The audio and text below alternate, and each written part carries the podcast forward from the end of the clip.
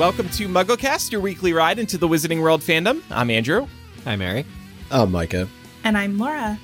And in this week's episode, your Harry Potter friends will be discussing Chapter 9 of Prisoner of Azkaban Grim Defeats. But first, a little bit of news. Micah, you got up to some fun this week.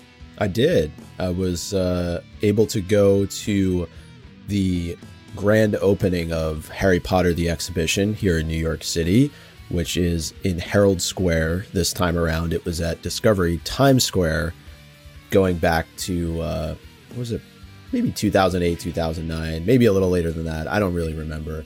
Uh, but it's a totally different experience this time around. Uh, I got a chance to preview the experience. So, what we decided to do is because we're going to be taking a little bit of time off next weekend, we're going to do a Muggle mini cast, which is all about the exhibition. I was able to sit down with Tom Zaller, who is the president and CEO of Imagine Exhibitions, responsible not just for the exhibition in New York, but for all of the exhibitions uh, that are currently happening, um, and some really interesting insight into how the exhibition came together and what their plans are for the future. So it's not just going to be an exhibition here in North America and in Europe. The one in Europe is currently in Paris. They're going to have four. So they're expanding to Asia and South America. So almost the entire world will get uh, the Harry Potter exhibition experience. And I will say the one difference about this one is it is much more immersive and interactive and you can take photos which is huge because if you um, remember the older exhibitions you did not have that opportunity at least you didn't in new york That is outrageous that they used to not let people take photos. So I'm glad they have evolved on. and i joked that. with tom about that too we, Oh, we had a little bit of a laugh about that yeah Oh, nice. Yeah, well, I mean, if you the difference between that and now there's specific selfie stations that you go to to take photos Right. and photo ops is set up along the way. they encourage you. the diametric opposite of Mm. of of each. In the age of social media, you just have to allow that, right? you got to be real. oh you can't not Yeah. it, it's going to end up on there anyway I, I think back when the exhibition was first in existence social media maybe just wasn't as big of a thing is yeah, that possible it wasn't. Yeah, yeah, oh, yeah. 2008, you said definitely. It was. It was a different time. It was it was 2010, but yeah, still. Um, Say same thing. yeah, close. no, yeah. I mean, I think it also just the level of control that Warner Brothers exercised over their property, literally like their costume property, of like you can't duplicate this or, or recreate this if you can't take photos. Mhm. It was just very, very, very different age. Yeah. And one of the things that I enjoyed about what Tom had to say, and I think this whole group will appreciate it, is they really thought through how to make something for every kind of level of Harry Potter fan. So the new Harry Potter fan, but also the diehard Harry Potter fan, so that there's something there for everybody to appreciate. Cool. Cool. Yeah. All right. Well, everybody can look forward to that interview. It will be released next week while we take off a week for Memorial Day weekend here in America. Couple other reminders really quick before we get started with chapter by chapter. If you enjoy this show and think other muggles would too, tell a friend about the show. We really appreciate when you help spread the word about MuggleCast. And we would also appreciate if you left us a review in your favorite podcast app. And here's a review now. This is from Carrie Nettie. After being a Harry Potter fan for years, I've literally just started listening to this podcast. I wasn't much into podcasts before, but my friend sent this over to me to check out, and now I can't get enough. I'm going back through the old archives and I am loving my life. My ears, my heart, and my soul are so happy listening to all this for the first time. Accio Mugglecast! What a sweet review. That's lovely. Thank you, Carrie Nettie. Glad you're enjoying it. And thank you to that friend who told you about the pod. And now let's jump into chapter by chapter. Chapter 9 The Grim Defeats in Prisoner of Azkaban. And we'll kick things off with our seven word summary. Here we go Suspicions. Rock, The Hogwarts, Student. body, tonight. Done, Perfect. y'all. Oh my God. We did so good. I like that in the Discord, Karina says that it sounds like a pop song. It Our really seven does. word summary. It's like a Spice Girls song. honestly. It's late '90s boy band. It's Backstreet's back, all right. Hogwarts student party tonight. That's what it is. Can you add that to your playlist? Uh, yes, Please I do. the the 70th song on the Hufflepuff Through the Ages playlist. By the way, check that out now on Spotify. Excellent. Well, jumping right in here, the events of Chapter 9, Grim Defeat, pick up right where Chapter 8 left off. The entire student body is brought to the Great Hall and instructed to spend the night there. That's pretty exciting. Did any of us ever do like a lock in at school or as part of like uh scouts? I know with Girl Scouts, we did lock ins at like arcades and stuff, and it was always kind of fun and exciting to spend the night somewhere and know that you were really going to be up all night with all your friends. in Boy Scouts, we slept overnight in an aquarium. I think it was the Boy Scouts. That was a lot of fun. You sleep right by a massive tank that's like two, That's three cool. stories high. Yeah. And you just get the soft glow of the tank overnight and the peaceful sounds of the water. That was that was cool. I can't remember what it was for, but I've definitely been in like my school, like even like my high school for different purposes, like overnight and things. I don't know about sleeping bags or sleeping, but like the the cafeteria or the gym got so dark when they turned off all the Mhm. lights. It was like eerie to be in your school at like a different time of day or setting or things. But like I imagine in the Great Hall with the night sky above, it would be really, really nice. Yeah. And I like how Dumbledore says here, sleep well to all the students. Like, Yeah. what? Dude. He knows that's not going to happen. Was it? It's almost like you had to have been sarcastic, right? Because Yeah. Sirius could still be in the school. Well wishes. What's wrong with well wishes? Sleep Are we well. really coming out against Dumbledore this early in the episode. Gosh. Laura, it I didn't necessarily think of a fun outing, although I'm recalling one I think from when we did like a sleepover for a youth group at our temple. Uh, but what came to mind for me is when, and I definitely want others to weigh in here. Uh, I was in college and somebody pulled the fire alarm at 3 a.m. and then everybody has to go out of the dorm into the outside and like you're hanging out there for a little bit. I'm not sure why it triggered this for me, but Someone at my did. college did that too. and you get to see what people are really up to at 3 a.m. in the morning, like yep. what they're wearing, like what they're not wearing. yeah. yeah, my college uh, definitely experienced that phenomenon as well. Um, but speaking of this whole scenario, right, seems like it could be very exciting for the students, especially the ones who, you know, aren't the target of an escaped mass murderer. Um, but in this moment, all of the professors leave to conduct a search of the school, and they leave the prefects in charge. Shouldn't one professor have stayed behind? I mean, let's remember they all believe that there is a mass killer after Harry who has now broken into Hogwarts, presumably to get Harry, and their solution is to leave the students' safety entirely in the hands of their peer leaders. I think I know what this sounds like. Starting to sound like a security nightmare. Security nightmare. It's not only leaving the students alone, it's leaving Harry alone, who's the target, presumably, of Sirius. So you would think that there would be a better plan in place here, and there just isn't. And even the prefects, if something should happen, the solution is, well, send the ghosts to find me. That's what Dumbledore says. Hmm. really the ghosts uh, you know i get it they can move a little bit quicker because they can go through walls but it what is the head boy or head girl supposed to do in that moment to protect the other students and harry from sirius black should sirius show up Well, does it make sense to have the students outside their common rooms? Because the common rooms are the one place that Sirius cannot get access to. The Great Hall, on the other hand, you just walk right in the door. But despite the wish to have all the students in a central location, um, aren't the common rooms secure enough where you could actually search the whole castle minus the common rooms and not have to worry about this threat? i love that i really do and or why not just take gryffindor and slytherin and split them up into ravenclaw and hufflepuff because we know if you aren't a hufflepuff you're going to get sprayed with vinegar trying to get in Mm. And I I love Sirius, but I don't think he's smart enough to get into Ravenclaw Tower. So, oh, shots fired! Wow. okay, I'm going to change your I'm mind saying- over the over the next two books. I'm going to change your mind. oh, your please. I'm looking forward to that. But what I'm saying is, yeah, I agree with you. Then all of the students are safe within the Ravenclaw and Hufflepuff common rooms versus leaving them unprotected in the Great Hall. As long as Ron doesn't bring scabbers with him, they're Ah. safe.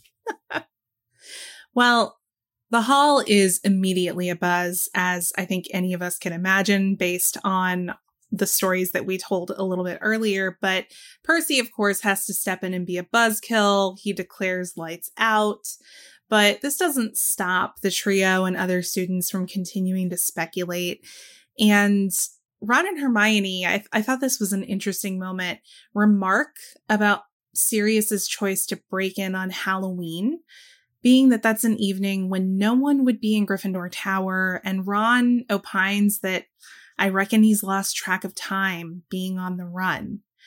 So I wanted to ask, did Sirius intentionally choose Halloween to break into Gryffindor Tower, knowing that no one would be around to stop or see him so that he could more easily get his hands on Peter? Yes. is this one of those misdirects that this book does really, really well? It sounds like a logical assumption. Oh yeah, he's a he's an escaped he's a fugitive on the run. He's lost track of time. But no, he's actually uh, got very good track of time.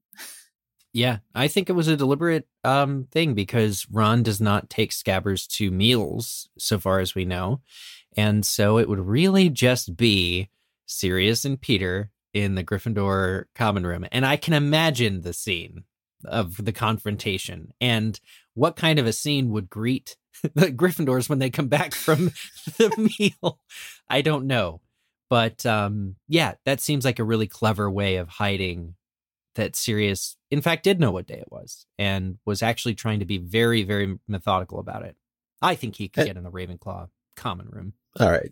We, we can explore that down the road. Yeah. But it, it is interesting, though, that time is referenced here, too, because I think Mm. maybe if Hermione wasn't so tired, she might be able to pick up more on some of what has been going on because we know she's really good at solving what happens in Chamber of Secrets. You'd think that she'd be a little bit more attuned to what is going on with Sirius. Not to Yeah. mention, she could have gone back in time to like watch him come in or something, watch the attack on the fat lady. Ooh, That would have been fun. That would have been fun. Yeah. Yeah. Where's the fan I- fiction on that? Uh, I can see her being such a stickler for the rules around using the time turner. I think Professor McGonagall pretty effectively put the fear of God in Hermione about abusing the time turner. Yeah. And it's really not until the end of the book when it's truly life and death and innocence and justice on the line that she's like, okay. And Dumbledore also tells her to do it at that point, too. Um, something else I wanted to point out here from the Discord uh, Legalize Gillyweed is calling out Halloween as a significant day as well. Of course, because that is the night that the Potters were murdered by Voldemort. Oh my god! So it's that's the a anniversary. great connection that Sirius is like, I'm gonna mess you up on Halloween, Peter. well, the students are wildly speculating about how Sirius could have gotten into Hogwarts. And we pretty quickly established that he couldn't have evaporated or flown into Hogwarts. Hermione's, you know, still the only person to have read Hogwarts a history, it seems. So he has to have entered in his animagus form. But with Dementors guarding all the entrances, I'm curious how Sirius was able to swing this, even in animagus form.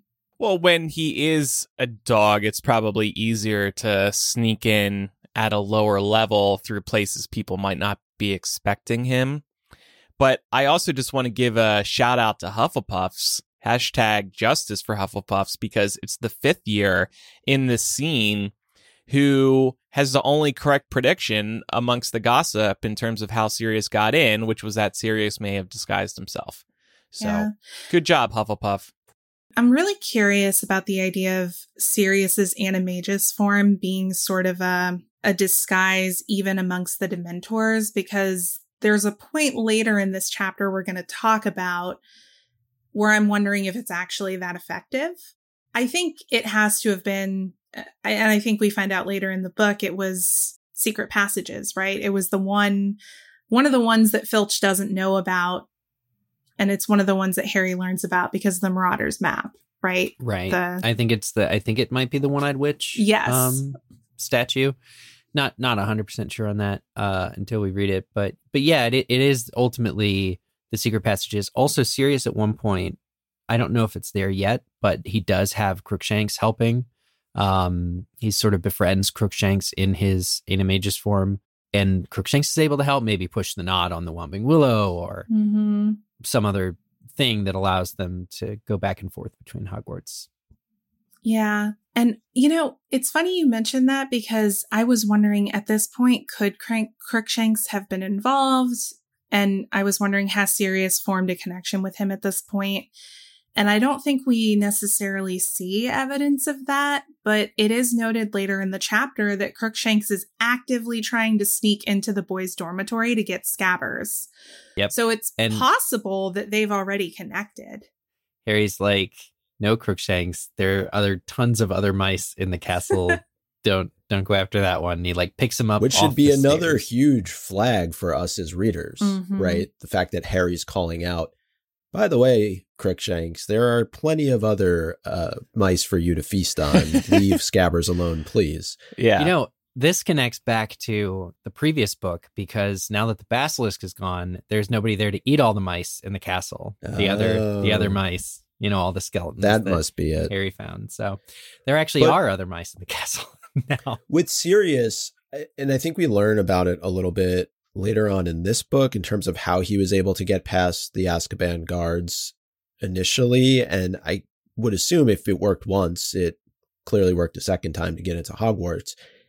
Is it that, in particularly in Azkaban, the Dementors are feasting on so many souls of the humans who are imprisoned there that they didn't notice a dog slipping through the cracks to escape. And so it's not the same situation at Hogwarts, but I wonder just with being so much human presence, whether it's Hogsmeade, whether it's Hogwarts, that they're just not attuned to animals who seem to be running around. Because Sirius can't be the only animal that is running past the Dementors. Yeah. No, Crookshanks. But Well- I would think they would detect a human soul, though. There has to be a Hmm. differentiation.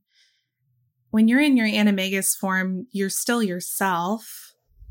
True. Yeah, Well, that was I- going to be my next question. Does your human soul kind of become concealed when you're an animagus? I think what it is specifically is that Sirius realized uh, a few years into his Azkaban stay that he could still transform, and he utilized that because he it appears as lesser of a soul. It appears as a little bit less like it. It, it equates to the Dementors the idea that he's losing it, that he's basically dying. It's like a happy meal instead of a feast, is what you're saying. Uh, exactly and so they just assumed that he was that their work was being done well um that his life force was draining but for him he was able to maintain a clear head and escape through the bars so it's kind of the same thing that we see with barty crouch jr and his mother. Um the only other time we have like a good example of well how good are the dementors at determining who's coming in and who's going? I think they can just sense the energy levels or energy signatures and kind of how strong it is, and that Sirius's dog form has less of that, and so they assumed that it was fine, but they couldn't actually see him as a human or a dog, and I think that's why he was able to escape. That's interesting. Well, on the Dementors, we learn um, upon the professor's return, they find no sign of Sirius in the castle. It's like 3 a.m. by the time Dumbledore and everyone else gets back. Um, we learn that the Dementors wanted to help in the search for Sirius inside the castle, but Dumbledore refused. And this is where we get, I think, an early toxic Percy example. He asks why why wouldn't you let the Dementors help search the castle for Sirius? And Dumbledore very quickly shoots that down, saying the Dementors will not cross the thresholds of this castle so long as I am headmaster. And Percy is slightly abashed by this.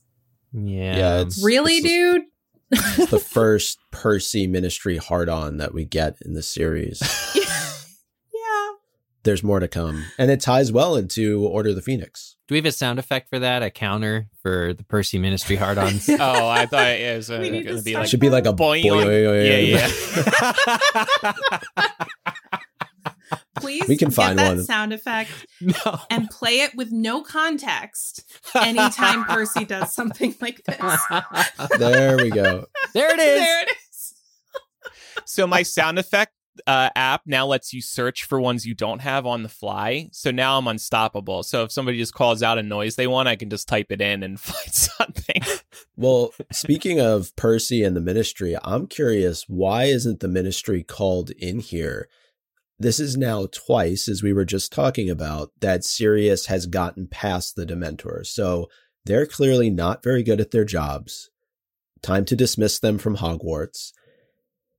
And maybe they should have an alternative, like Aurors, like actual human beings who can face down Sirius one on one. So I, I am quite surprised that there's no ministry action that's taken here, especially knowing how high demand of a criminal Sirius is.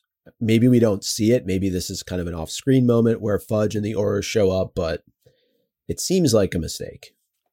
Yeah, I really wonder if Aurors were invented yet by the author. You got to think wizard cops is one of the first things you create when you create another society. But they're just not here. They're not mentioned. And every other threat, every other ex- existential threat or otherwise that Hogwarts faces, there's Aurors, right? Tonks is all around the place in book six, um, in in Hogwarts and standing guard. And maybe that's a direct response to the Dementors kind of not working as well this year.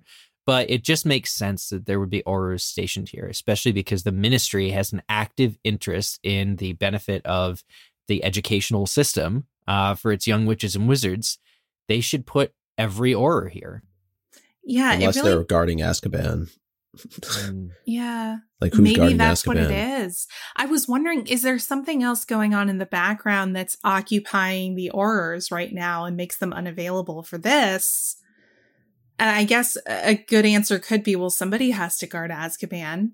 But if that's Well- the case, why not just leave the Dementors there and bring the Aurors to Hogwarts? I never got the impression all of the Dementors are here. I think maybe some. Um, although in this chapter, doesn't it say like hundreds? Yeah, there's the, a uh, lot of them. So okay, that's really interesting then. But if the uh, Dementors left Azkaban, it would be Christmas for every every inmate because you would no longer be in that diminished state. Like even yeah, sure the Aurors are there. Maybe the prisoners won't want to like break out, but I mean, imagine just being alone with your thoughts and what a relief that would be following Dementors like being on you every day, feeding off. I really your- like what you said though, Eric, in that perhaps J.K. Rowling hadn't yet invented Aurors as an actual thing because we don't really see Aurors mentioned until Goblet of Fire with Mad Eye. it's a big And we deal. can- yeah, We can Introduce- check that, but I don't think we get a mention of. Yeah, that's a good call out.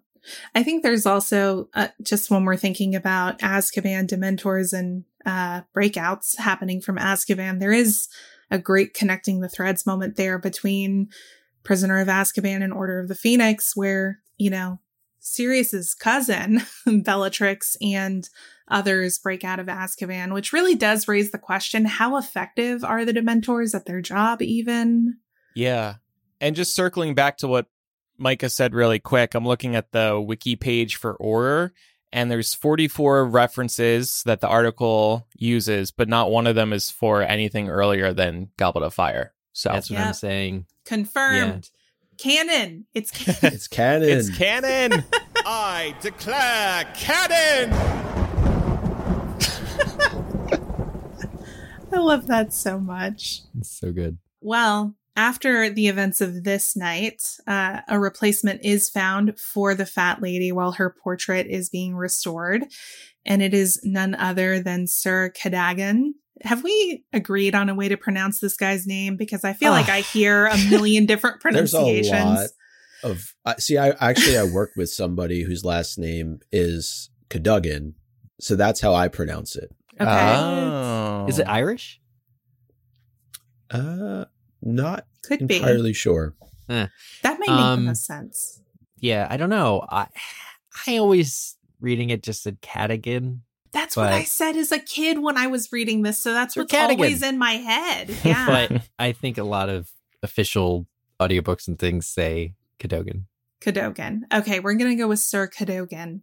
Um, uh, name pronunciation aside, nobody's really happy about this substitute for the Gryffindor Tower portrait. Um, multiple of the students remark that he's insane. He's mad. Yeah, he, he changes the password twice a day. And this is the point where your system is no longer a system that works. Um, they, they should have imposed some limits. I mean, Dumbledore or teachers, it- literally anybody could have followed up with this guy and been like, okay, you're replacing the fat lady, but don't go overboard. And he instead goes overboard because you can't even communicate to the Gryffindor student body what the new password is before he changes it. And that that doesn't actually make it more secure that makes things just insanely more complicated and less efficient. Well, we got a little bit of an introduction to him a couple of chapters ago, right? When he was leading Harry and Ron to was it divination Yeah. because they couldn't find the entrance to the class. So it was a nice setup earlier on in the book.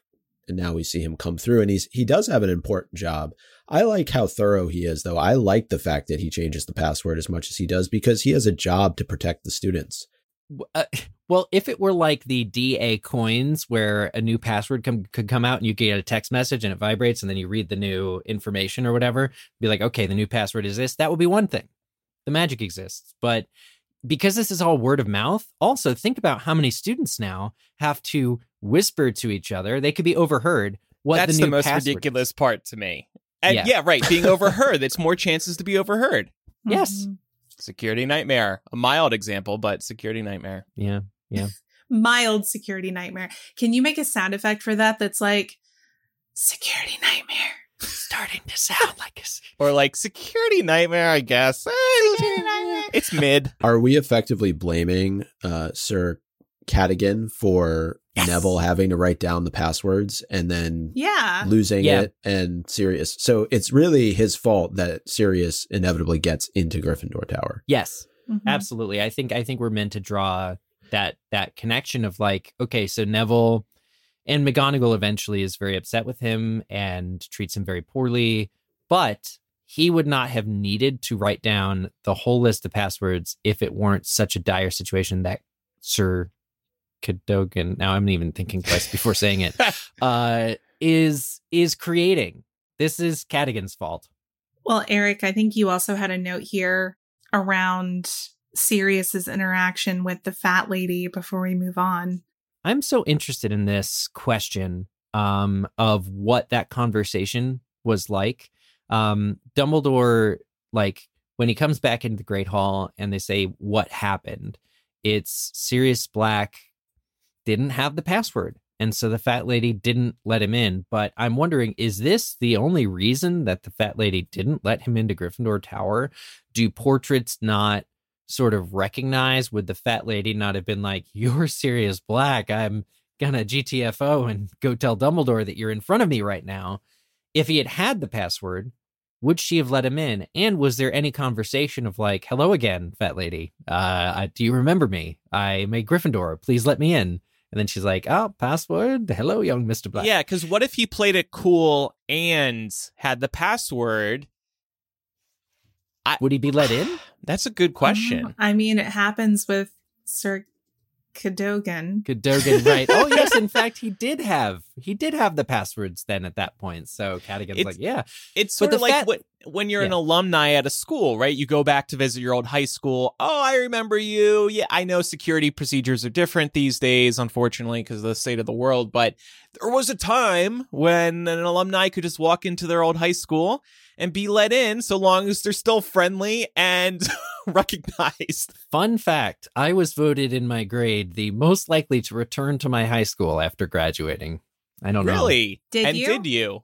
Uh, once or twice for I helped out with the next fall play. But uh but yeah, it was kind of weird. Prophecy fulfilled. Prophecy fulfilled. You know what I was voted in my high school? Yeah, what? Most likely to be famous. and here you are, you're doing it.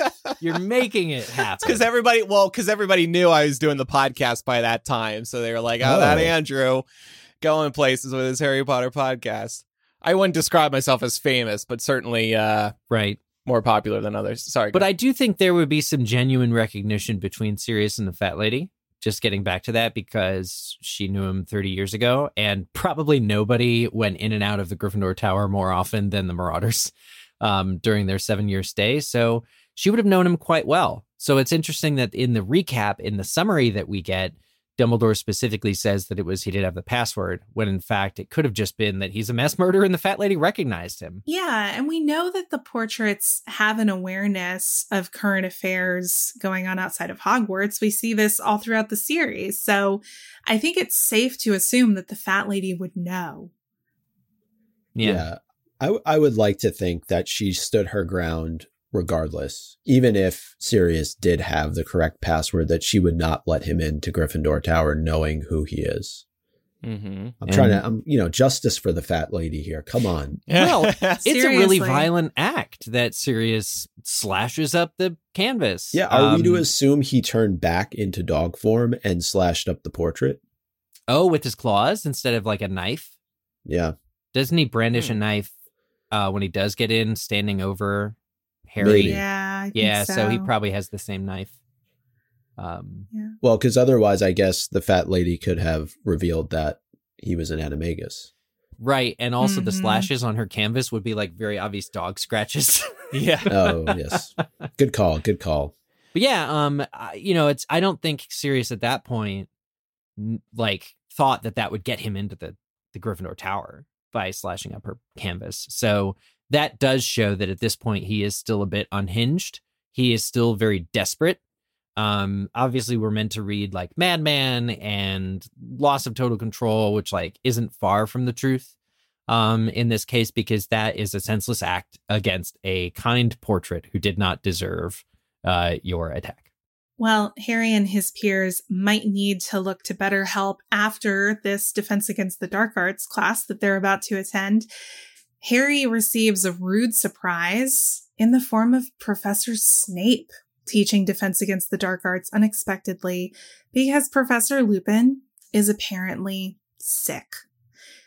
And Snape, of course, here, totally in character, he proceeds with his usual lack of regard and professionalism and seems to randomly assign the class to focus on werewolves for the day's lesson. And to the class, this is another great misdirect this book does. It seems like Snape is purposefully setting them up for failure by expecting them to know something more advanced than their current progress through the class. But we ultimately know that Snape is doing this to be petty towards Lupin, and he's likely emboldened by his suspicion that Lupin let Sirius into the castle. Previously in the chapter, we saw Snape allude to this to Dumbledore during their discussions in the Great Hall. This is very nuanced and very awesome. It's multi layered of what's really going on. On the surface, yep, Snape's an awful teacher, wants to fail everybody in the class, give them a really hard assignment. I'm shocked to learn that page 394 is canon. Um, yeah, I was like, Just oh. always assumed that's a movieism, you know, but nope. 394. That's the most iconic Snape moment or Alan Rickman moment, I think, of of any moment Yeah. probably in the series, you could argue. It I was even a like the trailer moment. Oh. You better be in the TV show. So so here's a really simple question. Why couldn't they have just canceled class if Lupin was sick? I bet it's an all week thing. Uh Yeah. we only get one experience, though. One is enough, Yeah. honestly. it does make me sick seeing how Snape is teaching them about werewolves to try and push them towards thinking that Lupin might be a werewolf. What I really dislike about all of this is that it's a continuation of Snape being able to have a level of control over Lupin. We see it in the previous chapter with the Wolfsbane potion. Really, Lupin is at the beck and call of Snape and his ability to brew this potion for him. And now, because he's fallen sick, Snape is able to step in and we know that he wants the DADA post. That's been stated already in this series, but he's also taking it over for somebody who he really does not like. And so, as somebody who Lupin is my favorite character, to see this happen to him, it, it hurts. Like, it hurts to read this chapter to see not only what he's doing to the students, but really what he's doing to Lupin deep down. Yeah, he's trying to out him. That's what's happening yep. here. He's using Lupin's, we can call it Lupin's time of the month. He's using that to his advantage to try and out him for having what I mean effectively amounts to a really serious chronic illness that we've talked about this previously on the show, was intended to be representative for other stigmatized types of illnesses that exist in the muggle world, like HIV AIDS, right? And it works, by the way. Yeah. Hermione is says later, you know, oh, I knew pretty much right at the time that that Snape assigned the werewolf lesson and Hermione struggles with what to do with that knowledge, but it works. Snape 100% is responsible for Hermione figuring it out. And if the other student body weren't so preoccupied disliking Snape and probably not as a result retaining the information that they're reading, they too would see whatever the signs are that Lupin uh, is a werewolf. So Snape would get everything he ever wanted if his delivery was less offensive to people. Totally. And Snape actually makes a direct reference to how third years should know how to spot a werewolf he he basically just comes out and says it. Mm-hmm. But to your mm-hmm. point, nobody's paying that much attention. At least we don't think right. at that moment.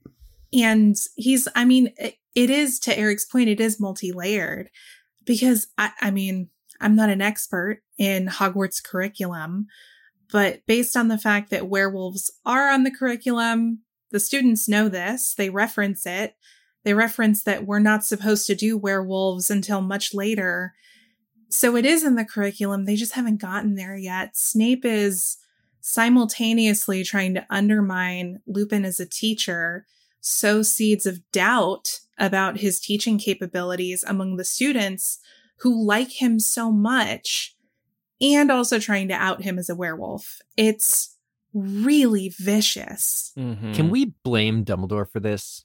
Um, because just the night before uh, yes. Snape is the one that like Harry overhears, but Snape specifically says, as we mentioned, uh, remember my theories on this, Professor, that Black could be having inside help. And Dumbledore's like, yeah, yeah, whatever.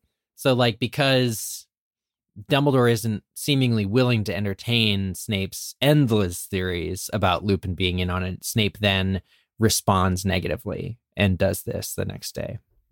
Yeah. Yeah. And if it is the next day, wouldn't that preclude Lupin from being the one responsible for letting Sirius in? If he was quote unquote sick, he wouldn't be in a state to help Sirius break into Hogwarts. That's actually a great yeah. point. I think Snape would I think he would overlook that. Convenience. Snape has his mind made up here, right? Like he has already yeah. decided what he believes to be true. So any evidence that he can find to support that, he will grasp onto. And anything that sort of contradicts what he believes, he's going to disregard. And Laura, to go off of something that you were talking about, I find it really cool though that the class is so adamant and in in terms of speaking up against Snape. That is something that Lupin instilled in them in their first lesson together, right? Yeah. In in the Boggarts. And they're really not they don't care. Like they're they're willing to go at it. Ron in particular goes after Snape in a way I don't think we've ever seen before. And I think that has to do with Ron's character. We know Ron is particularly nothing rattles him like we've seen him go after Draco, but to see him do it against Snape, I think a lot of that has to do with Lupin's teaching up until this point. Yeah, it engenders all this loyalty and support just by being a good teacher by making the students feel seen and heard. And uh yeah, you get to see it kind of it doesn't leave a dent on Snape, but they try. Mm-hmm. Yeah. I think the thing is Lupin treats them like adults. He yeah. treats them he treats them with a level of rapport that I don't think they've ever gotten from another teacher at Hogwarts, even the good ones. Mm. I think when you look at teachers like McGonagall, Flitwick, Sprout, they're all really good teachers, but their teaching style is a little more old school. It's a little more, you know, teacher at the blackboard, not necessarily super um applied teaching. Not to say that they never get there, but Lupin starts off with an applied lesson right from the jump, which engages this class in a way that they've never seen before. It's a great moment watching them stick up for him against Snape. But on the point of Snape, I wanted to ask do we feel like Snape is more vicious in Prisoner of Azkaban than he is at any other point in the series? Ooh. Because it's re- like, I feel like as we're rereading this, some of this stuff is really shocking when you start unpacking it, thinking about Yeah. how he treated Neville, how he led Neville to believe that he was going to poison his toad, how he's trying to out a colleague, how he's trying to set a colleague up for failure, how he's deliberately trying to set his students up for failure. And I think it all ties back to the Marauders connection and Lupin being a Marauder. I think that Snape is heavily triggered in this book by Lupin being one of his colleagues, one of his peers at the mm, school, Yeah. teaching the subject that he himself wants to teach, and knowing that Sirius Black is uh, on the run. It's a stressful combination of factors for him, for sure. I think I said a, a couple episodes ago, I had forgotten how vicious Snape was. So as we continue to reread, I will be very curious to see if, to your point, he is never worse than he is here in Prisoner of Azkaban. I like the question because it implies he sort of mellows in later books, which absolutely never could possibly happen. But it's just that his outlet for is all over the place. Like he's everyone must suffer because Snape is Mhm. suffering in this in it. Like even in book 5, Snape I would argue in book 5 is just as bad, but he focuses it completely on Sirius, on making Sirius feel alone, unwelcome, baiting him at every chance what ends up leading to Sirius's death. So I don't know how I feel about whether Snape is at his worst here. And there's somebody even worse at Hogwarts that year. So you're Yeah. like, oh, wow, okay, maybe Snape isn't as bad as Umbridge. So he almost looks Yeah. better because of, of Umbridge being there. They're yeah, different. but I agree. I mean, all throughout this book, especially knowing at the end of the book where he's calling for Black to receive the kiss without due process, uh, and he's on that vindictive kind of he just wants the Order of Merlin for himself. Yeah, Snape is probably the worst in this book. I think it's safe to say. Yeah, there's no doubt that he continues to suck throughout the rest of the series. um, but I think and maybe this is the point where he feels the most vulnerable because he's, as he perceives it, two of his childhood tormentors are out and around. One of them is a peer of his he has to see every day. Whereas in Order of the Phoenix, he doesn't have to see Lupin every day. And Sirius is a prisoner in his own home, and he can kind of lord that over his head. So I think it just it, it's circumstantial for Snape at the end of the day. I know we were talking about how Snape takes advantage of Lupin's situation, but I'm curious if there's somebody else who might be taking advantage of Lupin's situation. And uh, as we were going through and, and reading this chapter, the question popped into my mind Do we think Sirius knows Lupin is at Hogwarts by now? And if so, could he have used Lupin's time of the month to his advantage as well, knowing that his biggest obstacle in Lupin would have been out of commission? That love that is- I love that. Yeah. that. Yeah. I think it's it's very plausible. Um, I mean, Sirius has been around enough, presumably, to figure out that Harry plays Quidditch. So I don't think it would be unreasonable to assume that he would figure out Lupin's there. Yeah. How did Sirius find out that Harry plays Quiz- Quid- Quidditch? Does Harry play Quidditch? Yeah. he plays on both. Friday nights. He loves trivia Friday. nights. Yeah. Yeah. Um, I mean, it's kind of safe to assume that Harry inherited the skills of his father, right? Maybe Crookshanks tells him. Yeah, that too. Yeah. it all comes down to that damn cat. the Gryffindors are out practicing, right? Madam Hooch has to observe their practices Oh, for right. Harry's safety. But, you know, Sirius could have been on the grounds and seen him there. But, you know, uh, presumably Lupin doesn't just stay inside the castle walls all the time. He might have gone out and taken a leisurely stroll across the grounds, and Sirius might have been like, What are you doing here? Well, and to the point about knowing when Lupin it's his time of his of the month, he's Sirius can look up and see the moon, Yep. the current cycle of the moon. Mhm. It's like, there it So, is. yep. All right, it's time to go in.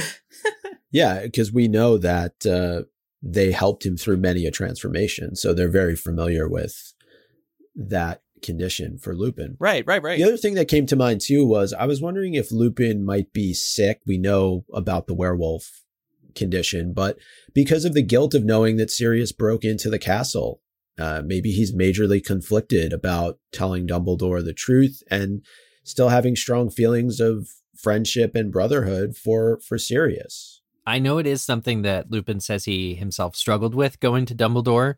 Um, he felt that if he would even acknowledge that he had kept something from Dumbledore, Dumbledore would like fire him, which we know would never happen. But Lupin's really in his head this whole year, uh, struggling with revealing everything that he knows. And along those lines, this makes me think that the more we go through this book, the more I think Dumbledore intentionally brought Lupin to Hogwarts as the lone marauder, not to protect Lupin, but to draw Sirius out of hiding.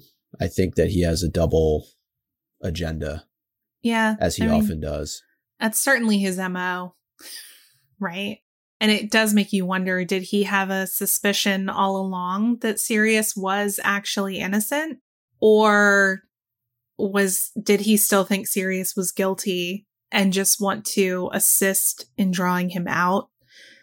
Which again puts Harry in a lot of danger, but you know, it's not the first time Dumbledore's done that. Why does Dumbledore even care about that? Yeah, it's it would be classic Dumbledore. Bring the the last remaining close friend of James and Lily to Hogwarts to protect Harry from the person who presumably murdered his parents. And then you have Lupin and Harry both at Hogwarts. It would be like, you know, a, a, a something, a siren going off to attract Sirius to come to Hogwarts. So I think there's definitely some intention there on the part of Dumbledore. Since we can't seemingly give him any additional lies, it's been Yeah, you over guys a book uh, at this point. Name that segment poorly. I think you should have done like the Dumbledore suck count, maybe sort of like the Umbridge suck count.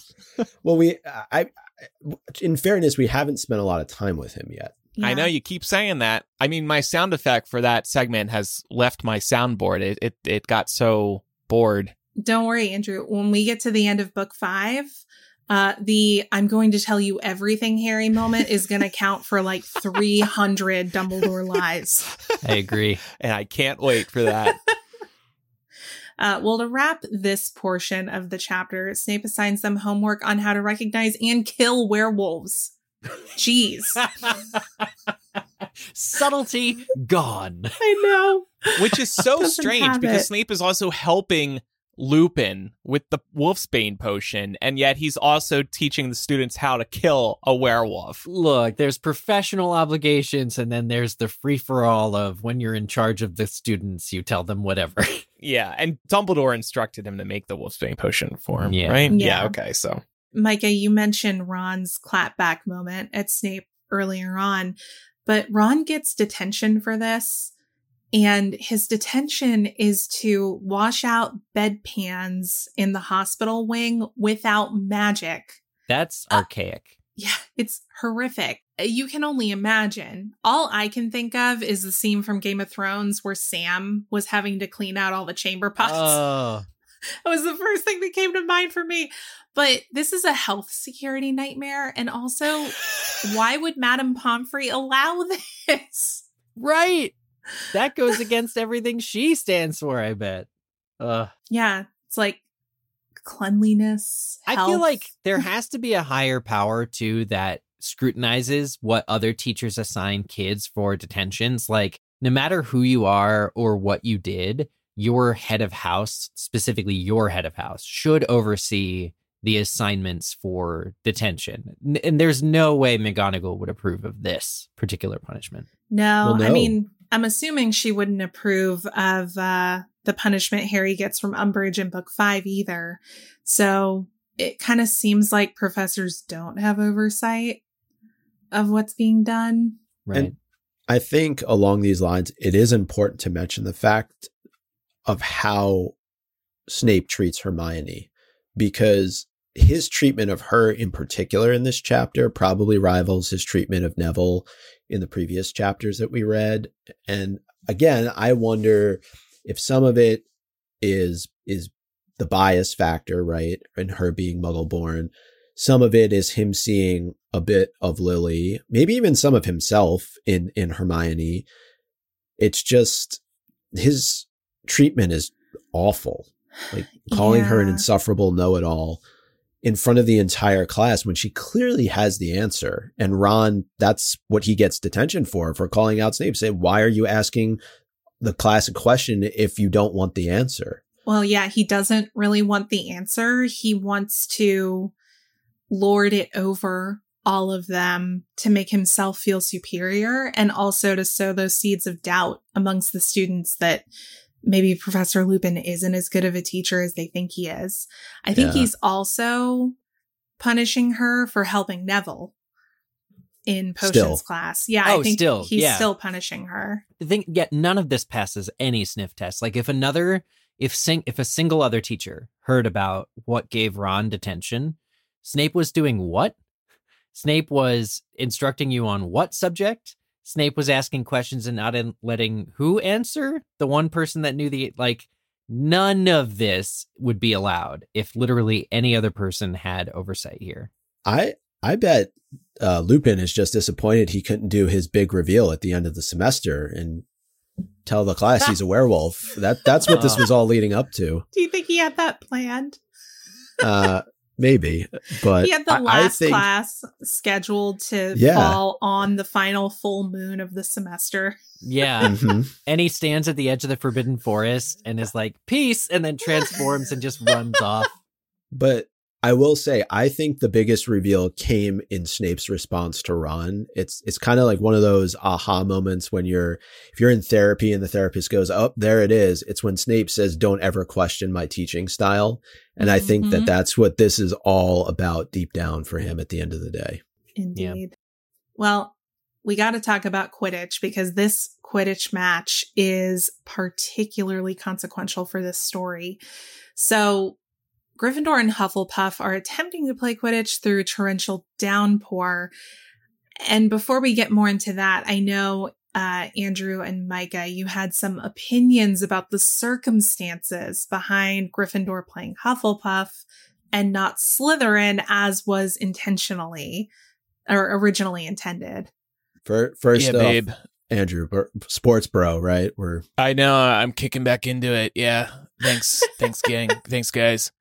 Yeah. So, uh, yeah. So Oliver Wood, he tells the team in this chapter that they're going to be playing Hufflepuff at the upcoming match instead of Slytherin, as had been scheduled due to Draco's arm allegedly still being injured. When This did not sit right with me because here in the muggle world, you don't swap teams when somebody on a team is injured. You just play without that player. That's how it should have been. So Draco gets to slip out of a match against Harry. The whole team gets to slip out of a match against Harry because Draco was faking the arm injury. That's not right. That shouldn't be allowed. No, in, in other years they have reserve players that can step in. They have backup players. And there's there's no reason realistically that backup Quidditch players wouldn't currently be a thing on the current Slytherin Quidditch team. There absolutely would be, but it's the simpler time of the earlier Harry Potter books, so that kind of a concept just doesn't exist. But Mm-hmm. yeah, absolutely. They would just pinch the the seeker. Like you would just you would just you would just be on the bench and somebody else would go. If anything, Harry should be making fun of Draco because they're at a school of magic. His arm has been healed since the night it first occurred, and he's still experiencing, oh, I'm still sick. Oh. like, Mm-hmm. no, I mean, Draco is milking this. Harry even sees them walking to the Quidditch pitch on the day of the tournament, laughing at him. And it's just like, man, Draco sucks. Right. Yeah. He really Yeah, I- does. It should be i- if it's really that big of an issue, they should postpone the Gryffindor Slytherin match to a later time. They shouldn't make Gryffindor and Hufflepuff play each other primarily because they don't have enough time to prepare, right? That is even mentioned by Wood, I think, at one point in this chapter. And it's not fair to either team. We see it from the perspective of Gryffindor, but it's not fair to Hufflepuff either to have to play on short notice. And as has been stated, injuries are a part of sports. That's why you have a roster. That's why you have people who can step in. They may not be as good as the starters, but that's why you have a bench. And I think that this is not fair. This is clear favoritism for Draco. I'm sure Snape pulled a few strings here. And as Eric mentioned, we see it later on in the books where other people have to come in. And I think even Harry is unable to play at, at some point. It might have to do because of Umbridge and her detentions, but um, that doesn't allow Gryffindor to be able to reschedule their match. So I, I do also have a lot of issues with this. yeah, Yeah. bro, right? I mean, it's so messed up. Well, what about the conditions they're playing in? I mean, these are Oh boy. Babe, really unsafe terrible. conditions. I mean, Harry can Harry can barely fly straight um, because the wind is so intense. It seems like Cedric Diggory has a slight advantage because he's just a bigger guy, so he can take it a little better than Harry can. But Harry's being blown all over the place. He keep he can barely see um, because the rain is, you know, uh, obstructing his view since he wears glasses.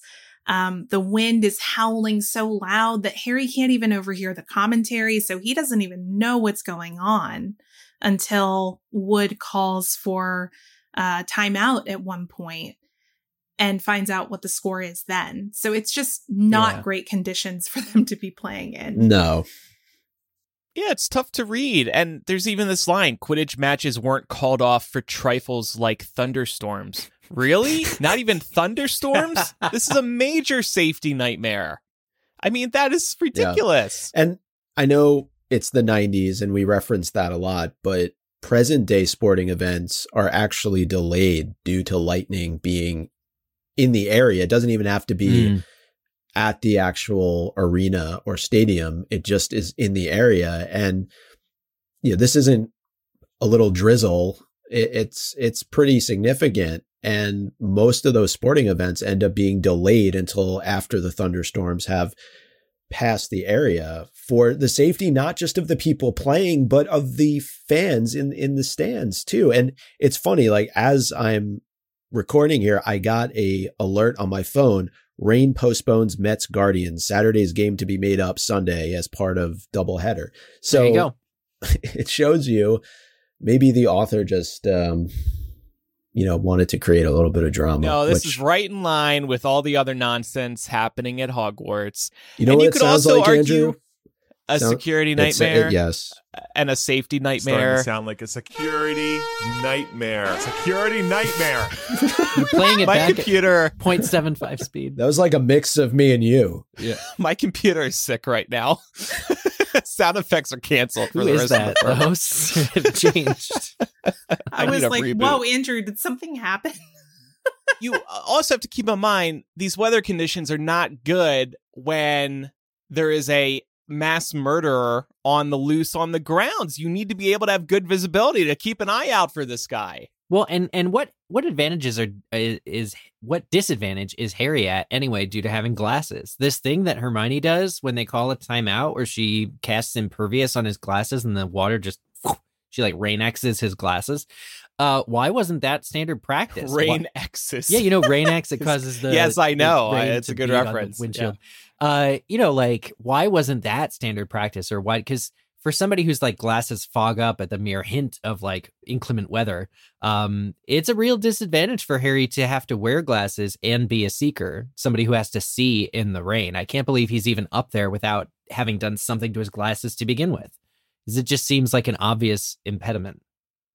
It definitely is. Well, uh, Hermione using impervious on Harry's glasses does ultimately help him see what's going on in the match a little better, but it is a double edged sword because not long after this, Harry sees the shaggy black dog in the top row of empty seats in the stands watching him. I think this is pretty sad in retrospect, knowing what we're going to find out later in this book.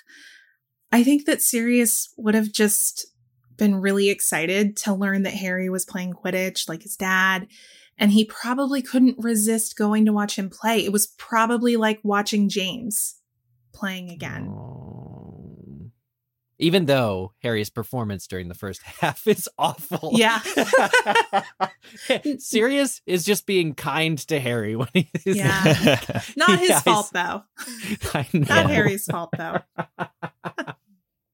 Um, but it, it, I think that this is an early representation of Sirius potentially projecting, uh, his, you know, Oh, why you gotta for turn his this- best friend onto Harry because Mm. he's doing that to go and and kind of relive his Hogwarts days for a moment with James. We see later on in book five, he mistakenly calls Harry James. Ugh, is that a book Hmm. thing? I just think that yeah, I'm uh, pretty sure it is. at this point that we don't have enough info to ever say that Sirius really thinks he's seeing James this time. I think he's just supporting his friend's kid in his endeavor. I think that you can gain a godfatherly appreciation for seeing your, you know, friend's son play Quidditch like he used to without mixing up any of that book 5 canon nonsense. No, I mean, Mm. I I absolutely agree with you. I think that is his chief motivation. But I find it hard to believe that Sirius wouldn't for a moment be experiencing a- a lot of grief and nostalgia mixed together when he sees someone who is basically James's carbon copy flying Yeah. around playing Quidditch, right? Especially from a distance. yeah. Mm. Um and It Harry's certainly- right. It speaks to Sirius's recklessness, though, because it is his fault that the Dementors then show up and things play out the way they do. I was going to ask y'all about that. That was what I was referring to earlier in the episode. Um, so shortly after Harry sees what he believes to be the Grim, he looks down and he feels the effects of the Dementors first, but then he looks down and quickly realizes that there are hundreds of them on the Quidditch field below him. He loses consciousness, hears a woman screaming, and falls 50 feet to the ground. Um, I completely forgot about this, but everyone thought Harry was dead for a minute. We see from the reactions of his friends in the hospital wing that they were all very concerned that he had died there momentarily because of that fall. But to Micah's point, I wanted to ask did the Dementors come to the pitch specifically because Sirius was there?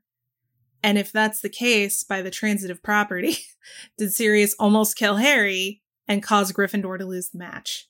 and could the dementors could the dementors detect his life signature or soul signature whatever specifically because the reason given in the very next chapter is just that they've been generically desperate for souls so they something finally gave and they came to this gathering of all these people they couldn't resist the quidditch match but it is telling that Sirius Black, the one they're looking for, is there or was present right before they burst in. So, which is it? Do we blame Sirius attending the Quid- Quidditch match for the Dementors? Because I actually don't. Well, and I've also always taken this scene, this incident, as a reminder that Dumbledore does not have control of the Dementors. And that is a major problem for him and his relationship with the ministry For sure. because he didn't want them there. Th- But I Here's the wonder real if- question. Oh, go ahead, Micah. Um, were the Dementors wearing Hufflepuff scarves? Yeah, which team did they support? This we this we need to know. There's a social media opportunity. There uh, really there. is. Yeah. Chloe, that's a poll. Are the Dementors rooting for Gryffindor or Hufflepuff? Vote now.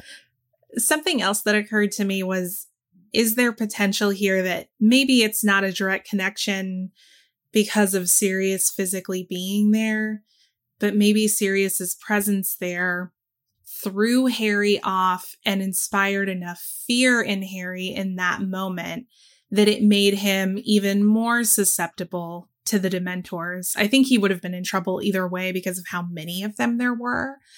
But maybe if Harry hadn't seen the black dog in the stands, he would have had an opportunity to exit the Quidditch pitch when he realized the Dementors were there. But I think it's kind of this one two punch of him seeing the Grim, this death omen that he thinks is following him, and then looking down and seeing all the Dementors. Yeah, it what what's kind of confused me a bit though about the Dementors is the, the proximity factor, right? Because mm-hmm. when he experiences what he does on the train, the Dementor is very close to him. In this instance, we have to assume he's fairly high up in the air when he looks down. And I think the movie does a much better job of the Dementors attacking Harry mid-air, but yeah. that's not mm-hmm. described at all in the book. So no. wouldn't the Dementors also have an effect on the people in the stands and the other members of Hufflepuff and Gryffindor? It just seems strange that Harry is the only one. Yeah. And maybe they do. Yeah, it's just not documented. Yeah. I think we're always led to believe that everybody feels the effects, but Harry just more acutely. Is, yeah. I think the the the more of them there are together, the more magnified or amplified the effect is. That's how I've always justified Harry feeling it on his broom hundreds of feet up. Is like there are dozens, and so their effect just multiplies exponentially. Well, Harry wakes up in the hospital wing, surrounded by his team. Ron and Hermione are there. They recount what happened to Harry after he lost consciousness but ultimately, this chapter ends with Harry's realization that his Nimbus 2000 has gone to rest in the broom shed in the sky. No. but when uh, one door closes, rest in peace. another one opens, and it's going to be pieces. a better door. rest in pieces. if I was Harry, I'd hold on to those pieces. Yeah, and I'd try to fix it up. Even if it's not usable anymore, I'd still save it my first broom. Yeah, I mean they have Reparo. Reparo. Brumo yeah, Reparo. You know, I never. Uh, this was one of the things also that I just never got. Like the broom is is certainly not the Ford Anglia. It's it's the equivalent of a tree branch. Did the Whomping Willow really go to town on a broomstick like that? I don't know. Why not? I, it's I'm a not grumpy old tree. It's gonna beat it up for fun uh the Whomping Willow needs to practice uh, some Zen meditation or something. Like, don't get so angry just because you know a broom flies into you. Yeah, I mean, trees are supposed to be like kind of like a symbol of peace in a way, right? Yeah. Growth. Well, that's and... Dumbledore's fault too, by the way, because he put the Whomping Willow there for Remus. Oh, wasn't my best idea. We know he was doing a good thing. He was doing a good I thing. I had good intentions. Who cares if it kills the other students that get too close? Right. This one will be safe once a month. I'm protecting Lupin. Well, we have a couple of quick odds and ends here. Micah, do you want to kick these off? Yeah, sure. So we talked about the voice that Harry hears when he's being attacked by the Dementors, but we actually get more insight into that whole situation. When it first happens on the train, it's just mentioned that he hears a voice, but we actually hear Lily. He he's not sure still who this is, but we know it's Lily talking about not allowing Voldemort to attack Harry. So it's clear for us now as readers that he's reliving the moment when Voldemort came into Godric's Hollow and killed his mother. And clearly Voldemort gave Lily an option to stand aside, and she chose not to. That was Snape's that's another important piece. Request, yeah. It's unbelievable that we're getting the information without knowing that we're getting the information. Mm-hmm. Basically, yeah. Like yeah. Snape, Snape asking Voldemort to spare Lily literally happened, and here it is in book 3 mm-hmm. like being shown to happen. And then another blink and you'll miss it moment, pun intended. Uh, Hermione's bloodshot eyes uh, are referenced when they are in the hospital wing. And we know that is due to the fact that she has been time turning. Yeah, yeah. I did blink and I did miss that. Yeah. yeah, I think I did too. And what I love about this is it's another really clever misdirect because we see this or we hear about this in the same breath as Harry hearing that everyone thought he was dead. So I think we're led to believe that Hermione was crying really hard because she thought Harry was dead. And I'm sure she was. That seems very in Mm. character for her. But it's also more likely that this is her current state because of all the time turning. Yeah, I like that a lot. There was another reference to somebody doing something without magic, not just Ron having to clean the bedpans in the hospital wing, but um, Filch is in charge. Basically, like Dumbledore says, "Oh, I'll get Filch to restore the fat lady's painting." But actually, art restoration is a really complicated process, um, and we know that Filch can't use magic. So the fact that art restoration normally is extremely complex, difficult. Uh, and then the idea that these portraits are magical, there's probably some element that Filch cannot repair of like restoring the magic to the canvas. I don't know. It's just insane that that's not a job they would outsource to maybe somebody who professionally works on canvases or paintings. Like art restoration is not easy. No. Um, Maybe Filch is good at it. but if, if he's good at this, why is he a janitor? Yeah, that's fair. Yeah, well, there's so many portraits at Hogwarts. He could be the full time art restorer of of Hogwarts. Uh, you know, for Well, Third. can I can I actually expand off of that for a second because it made me think of when Filch has to go search the dungeons for Sirius. What is Filch going to do if he comes across Sirius Black? He is in no way positioned to take care of him. Right. Dumbledore, D- yeah, Dumbledore is just putting Filch at risk and causing Filch to do all these awful things that he has no like. No wonder Filch is angry all the time. Mm-hmm. Yeah. Okay, well, with that, it's time for MVP of the week. I'm going to give it to Hermione. Looking back at Eric's Rain X comment, her Impervius spell to clear rain from Harry's glasses during the match was excellent. I applaud that greatly.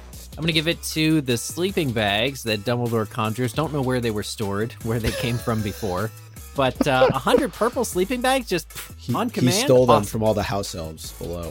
I found that room, I found the sleeping bag room in Hogwarts Legacy actually. And Mike is Oh, right. It, it oh. was right Yeah. off the the kitchens. So- some of these bags still have the elves in them. tickle, tickle.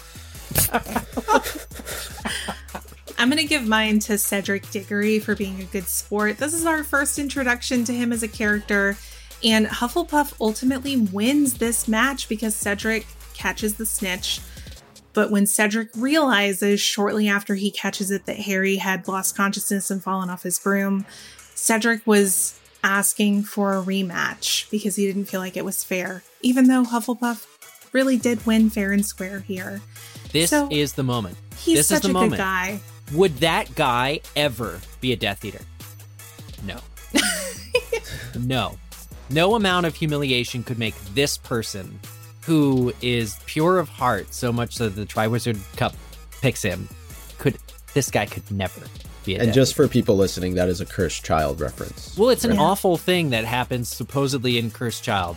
Awful. and you got to give him the MVP now while you still can. Am I right? Am I right? Am I right? Yeah. Well, maybe he should have stopped being a good sport before Goblet of Fire because that kind of came back to bite him. Yeah, Um, it really did. And this is a precursor to that, right? Because at the end of Goblet of Fire, Cedric tells Harry to take the trophy because he feels that Harry mhm. is really the the rightful winner, and and Harry's a good sport there too.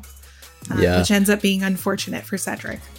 Well, speaking of good sports, I'm going to double MVP to Fred and George. I just really like the way they treated Harry when he was in the hospital wing, like a brother in many ways. And we're just, they were talking him up. You know, he was in a bad state of mind, and they're like, look, it had to happen eventually. We lose the match. You're still the best seeker we've ever had. And I just thought it was a really great, endearing moment for Fred and George with Harry. If you have any feedback about today's episode or the chapters ahead, you can send an owl to mugglecast at gmail.com or you can use the contact form on mugglecast.com. You can also send a voice message. Just record it using the voice memo app on your phone and then email us that file. Or you can use our phone number, which is 1-920-3-MUGGLE. That's 1-920-368-4453. And now it's time for some quizzage. Last week's question What does Hannah Abbott tell the students that Sirius Black can transform into? For some reason, she's of the mindset that he can become a flowering shrub. Really love to know more about that. That's a herbology reference, though, isn't it? Like it's a Hufflepuff, Sprout, Hannah herbology tie, right? It's all the same thing. Yeah, I think I think that's probably exactly what it is. Don't know why though. But anyway, it uh, speaks to just the stories we tell when we're when people will listen. The cor- correct answers were submitted by the mighty mighty Crookshanks, Squib accountant, a distant relative of Runel Waslib, slithering into a burrow never to be seen again because it's cold and I have too much schoolwork and mugglecast and cups of tea keeps me going. Thank you. You're welcome. What does the fox say? Hannah Hannah Longbottom. Hannah is right. Actually, Buff Daddy bagels for Buckbeak, Ace of Peaches, and a squashy purple sleeping bag that somehow looks a little too much like a hydrangea. Hmm. Okay. I'm speechless. Me too. Here's next week's question. In what school year of theirs did the Weasley twins obtain the Marauders map? Very exciting chapter coming up next time. Submit your answer to us on the Quidditch Quizzitch website, mugglecast.com slash Quizzitch, or click on Quizzitch from the main nav on our homepage. There will be a new bonus MuggleCast available this week exclusively for patrons who pledge at patreon.com slash mugglecast. We're going to talk about some news regarding the next Wizarding World park coming to Universal Orlando. There were details recently revealed about what type of live stage show they'll be putting on in the new land. I found it pretty interesting. And last week, Disney World announced their already shutting down their highly immersive Star Wars hotel. It had only opened in March 2022. Brand new building, lots of hype. They're already closing it. And the reason I want to talk about this is there's been rumors of a similar, highly immersive Hogwarts hotel. Maybe one day coming to Universal. That seems like a great idea. A lot of Harry Potter fans would would would be interested in that. But in light of this news, what is really a massive failure for Disney World, what does that mean potentially for a Hogwarts hotel? So we'll talk about all of that in bonus Muggle bonus MuggleCast this week. We're doing two of these a month now for our patrons. And there's many more benefits available as well. Patreon.com slash MuggleCast. We can only do this show because of support from listeners like you. So thank you everybody who supports us. We deeply appreciate it. Yep. And speaking of hotels, uh, Eric and I will be at LeakyCon 2023 in Chicago this summer from August 4th through the 6th. Listeners who are interested in registering for the con can visit leakycon.com and enter code MUGGLE during checkout for a 10% discount. Right now, we're still finalizing our panel sessions, so more information to come. But we will be hosting a MuggleCast meetup uh, for anyone in the Chicago area that weekend. Uh, so definitely come say hi. And again, more details uh, to follow there as well. Okay. And just a reminder that next week we will be off for Memorial Day. We're not going to do a traditional episode. However, we will have that Muggle mini cast that Micah mentioned at the top of today's episode, all about the new Harry Potter exhibition now open in New York City. And then we'll be back the week following with the next chapter in Prisoner of Azkaban. One more reminder before we wrap up don't forget to follow us on social media. We are MuggleCast on Instagram, Facebook, Twitter, and TikTok. Uh, after today's episode recording, we're actually doing a little birthday celebration for me. And Aw. while that will be happening Happy live, you can. Wow, watch it's not it. like one of us could have announced that for you. well, I'm just rolling through to the end of the episode here. Um, what was I saying before I was rudely interrupted by Micah? Um, oh, you can watch that after the fact, even though we're recording it live today. It will be available for you to watch. And uh, we did one for Eric last month, and that's also available. Anyway, lots of fun happening on our social media channels, so make sure you follow us on all of them. Chloe's doing a great job. So that concludes this week's episode. Thanks everybody for listening. I'm Andrew. I'm Eric. I'm Micah. And I'm Laura. Bye everybody. Bye.